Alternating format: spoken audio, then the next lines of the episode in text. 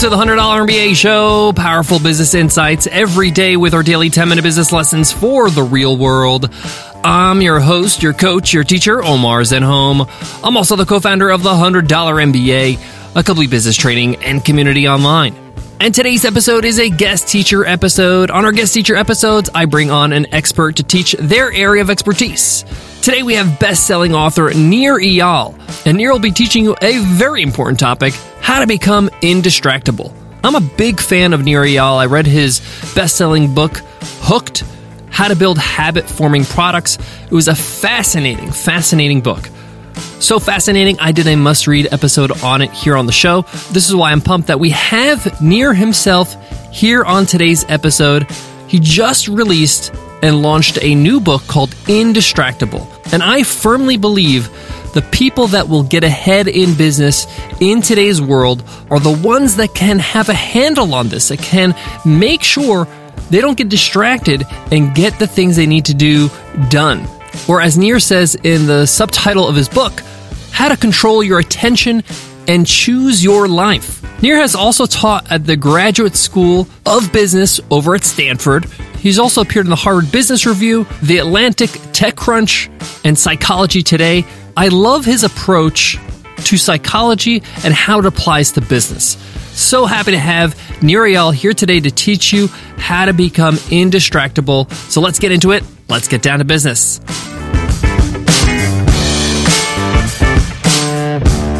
Support for today's show comes from Bank of America.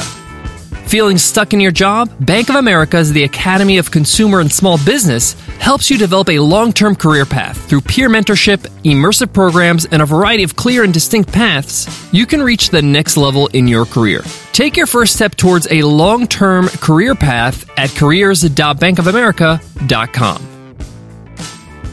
I cannot tell you how important today's lesson is going to be for you. If you can master being indistractable, you're going to have that competitive advantage over your competition. But not only that, you're going to model the behavior you expect from the rest of your team. He's going to show you how to make sure you actually take action on the things that matter and how to control your urges to move away from them. What causes these urges? A lot of us think it's external things, but it's actually internal. And he's going to get into all the details in his lesson today. I'll be back to wrap up today's lesson to give my insights and my takeaways, but for now, I'm going to pass on to Nir Eyal. Take it away, Nir. Hi, this is Nir Eyal. Thank you so much for joining me. Today we are going to learn how to become indistractable. Now, what does this word mean, indistractable, and why is it important to gain this new skill that some are calling the skill of the century? Well, as you've seen, today the world is becoming a very distracting place. And if you can't focus on doing your best work, it's really to your own detriment. What we see that today, you know, the rise of so many of these technologies, which are wonderful, they can really serve us in our lives, can also become the source of various distractions. So when we think about social media and email and YouTube and the news and our kids and our boss and our spouse and all of these potential distractions, all of these things can keep us from doing the work that we want to do. Not only in our professional life, but we also know that for our mental uh, well-being, we also need to focus. For example, psychologists tell us that loneliness is as detrimental to our health as smoking and obesity are. But if we're not fully present with the people in our lives that we care about, we can't uh, enjoy the benefits of close friendships. We can't enjoy this core human need to be understood by others and have understood others understand us. So it really is imperative for us to learn how to focus for our relationships, for our uh, for our work life, but also for ourselves, right? If you don't know how to focus and do what it is you say you're going to do, how do you make sure you have time to exercise or to learn new skills? All of these things require focus, but to focus, we need to make sure that we do not get distracted.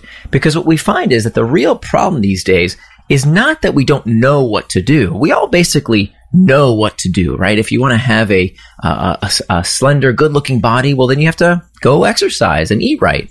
If you want to have close relationships, you have to be fully present with people you love. If you want to do good work, you have to actually do the work, especially the hard work that no one else wants to do. And so again, distraction is an incredibly important thing to overcome. But the question is, how do we overcome that skill? How do we become indistractable? So let's start with what we mean when we say that some, that we become indistractable. So becoming indistractable doesn't mean you never get distracted. What it means is that you are the kind of person who does what they say they're going to do. You live with personal integrity. Now, let's dive into the process for how we become indistractable. So to understand distraction, we have to understand the opposite of distraction. So the opposite of distraction is not actually focus. Focus is what you do with your time. The opposite of distraction is in fact traction. You'll notice that traction and distraction both end in the same word the five letter word action, A-C-T-I-O-N, action. So traction and distraction end in the word action, reminding us that these are things that we do, not things that happen to us. They both actually come from the same Latin root as well, trahere, which means to pull. So traction is any action that pulls you towards what you want in life. The opposite of traction is distraction, any action that moves you away from what you want to do. So this is incredibly important. One, it helps us stop moralizing that some things are somehow better than others, right? That video games are somehow morally inferior to watching a football game. No. Anything that you plan to do with your time is wonderful. Anything that you plan to do with intent is traction. The opposite of that is distraction. And we're going to talk about some strategies to manage traction and distraction in just a minute. Now, the next thing we have to understand when it comes to managing distraction are the triggers that prompt us to either traction or distraction. And only two things prompt us to do everything we do every single day. These are triggers. There, there are two types of triggers. We have external triggers and we have internal triggers. External triggers are things in our environment that prompt us to action. The pings, dings, rings, and things that prompt you to either traction or distraction. If an external trigger reminds you to go work out in the morning or to go to that meeting you planned, well, great. It's prompted you towards traction. But if it interrupts you while you're with friends or while you're working on a big project, now it's leading you towards distraction. So, th- so those are the external triggers. But it turns out the number one source of distraction is not the external triggers in our life, but in fact, it is the internal triggers. Now, what are internal triggers? Internal triggers are uncomfortable emotional states that prompt us to action. So this can be things like uncertainty, fatigue, uh, stress, anxiety, any of these uncomfortable feelings that we seek to escape. There's one thing I want you to remember. It is that all of our behavior, all of our behavior, everything you do is in fact prompted by a desire to escape discomfort. Even seeking pleasure is itself, neurologically speaking, an escape from discomfort because wanting, craving something is in fact psychologically destabilizing. So that means, okay, and this is a big one. Here's the takeaway. This means that if all distraction, if all action is prompted by a desire to escape discomfort, that means that time management is pain management. Let me say that again. Time management is pain management. Everything you do, whether it's something you want to do, traction, or something you don't intend to do, distraction, is prompted by one of these two triggers, external triggers or internal triggers. So here we go into the, fir- the four steps, the four pillars of how to become indistractable. Step one has to be to master the internal triggers. That if you are not in control of these uncomfortable emotional states, if you don't understand how to either deal with the source of the discomfort or learn tactics to cope with that feeling, you will always be a slave to discomfort. I don't, I don't care if that distraction is uh, your cell phone or your computer or or reading too many books or watching too much TV or uh, listening to the news too much, whatever it might be. Any of these things can be a distraction. Distraction did not start with our tech. Facebook didn't invent distraction. It's been around for a very, very, very long time. Socrates and Aristotle, in fact, talked about it 2,500 years ago. So it is not a new problem. But it basically stems, first and foremost, from our need for emotional pacification. So when we're checking email, when we really should be working on that big project, that's because we are looking for emotional relief. That is our, just like a baby has a pacifier, we use our devices, our distractions, whatever it might be, to satisfy an uncomfortable emotional state. So that means that first and foremost, we have to understand how to master those internal triggers. And there's a few things that we can do. There's a lot more in my book, Indistractable, that we don't have time in this very short uh, podcast to go into. But one technique that I want to share with you that's very effective that I use almost every single day is this idea of surfing the urge. So the first step, of course, when it comes to our discomfort is to solve the source of the problem, right? If something is causing you stress, anxiety, loneliness, fatigue, whatever it might be, and you can fix the problem, do that first. But sometimes we can't always fix the source of our problem. Sometimes there are things we just have to grin and bear it. So how do we do that? Well, one technique that we can use is called surfing the urge, where every time you feel an uncomfortable sensation and you, that prompts you to get distracted. So in my case, I sit down to write in the morning. Writing is hard work. I oftentimes feel bored. I feel anxious. I'm nervous. I'm not sure if anybody's going to like what I'm writing. So I, when I feel those sensations, I often want to check email for a minute or Google something. But instead, what I do is I draw awareness to that sensation. I write it down on a piece of paper and then I allow myself to surf the urge. And then I use what's called the 10 minute rule to simply ride out that sensation, right? Like a surfer on a surfboard on top of a wave.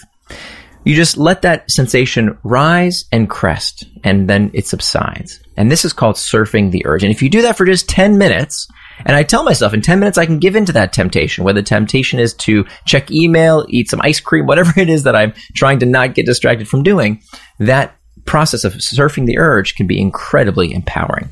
So that's just one technique that's associated with the first step in becoming indistractable which is to master our internal triggers. Again, much more in the book Indistractable as well. But let me move on to the second pillar of becoming indistractable, which is to make time for traction. We talked about how traction are these actions that we take that pull us towards what we want. So here's the thing.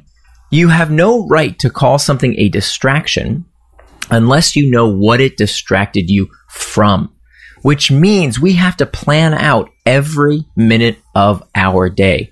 So I'm going to give you a link in the show notes to a free tool, a schedule maker that I have on my website. It's absolutely free that you can use to make your ideal weekly template. And this skill of planning out our time down to the minute, many people think this is a lot of work. It's hard. It's actually not at all. It takes you about 30 minutes the first time, maybe 15 minutes a week to maintain it. It will change your life. It is one of these practices that in my experience, across the board, almost without exception, every C level executive I have ever met already does this. And this is something that all of us have to do to make sure what we, that we do what we say we're going to do in our personal life, in our professional life. We have to start using this technique of time blocking. The third technique, the third pillar of becoming indistractable is to hack back those external triggers. Remember, the external triggers are these pings, dings, rings, all of these things in our environment that prompt us to do either traction or distraction. So we can take some very simple steps to alleviate this problem of all of these external triggers, not only on our phones and our computers, which we certainly should and must, but in group chat channels, in the open floor plan office. So I'm going to give you a link to a screen sign. It's actually in every copy of Indistractable is a screen sign. It's a piece of cardstock you pull out of the book, you put it on your monitor, that tells your colleagues that you are indistractable at the moment. Please come back later. And so we have to plan out that time as we talked about in the previous step of making time for traction to make sure we have time for focused work. And then we are hacking back those external triggers that might distract us, whether it's a ping or ding on your phone or a colleague vying for your attention. We have to hack back all of those external triggers. And then finally, the fourth step is to prevent distraction with pacts. And this is where we can use technology against itself. So this is where we can make a promise, a pre-commitment to make sure we don't do something we don't want to do. And so there's some tools out there that are absolutely free that we can use to put technology in its place. One tool I use every day is called Forest. It's a free app on your phone that you you uh, open the app, you put in how much time you want to do focused work for, you push go, and a little virtual tree is planted. Now, if you do anything other than do the work you want to do, if you pick up that phone and do anything with it to check Google or Facebook or whatever, that little virtual tree dies. Now, it's a stupid little virtual tree, but it's enough of a reminder to tell you, hey, you made a promise with yourself to stay on task. So I've given you the four big steps here of how to become indistractable, which are to master your internal triggers, to make time for traction, to hack back the external triggers, and prevent distraction with pacts.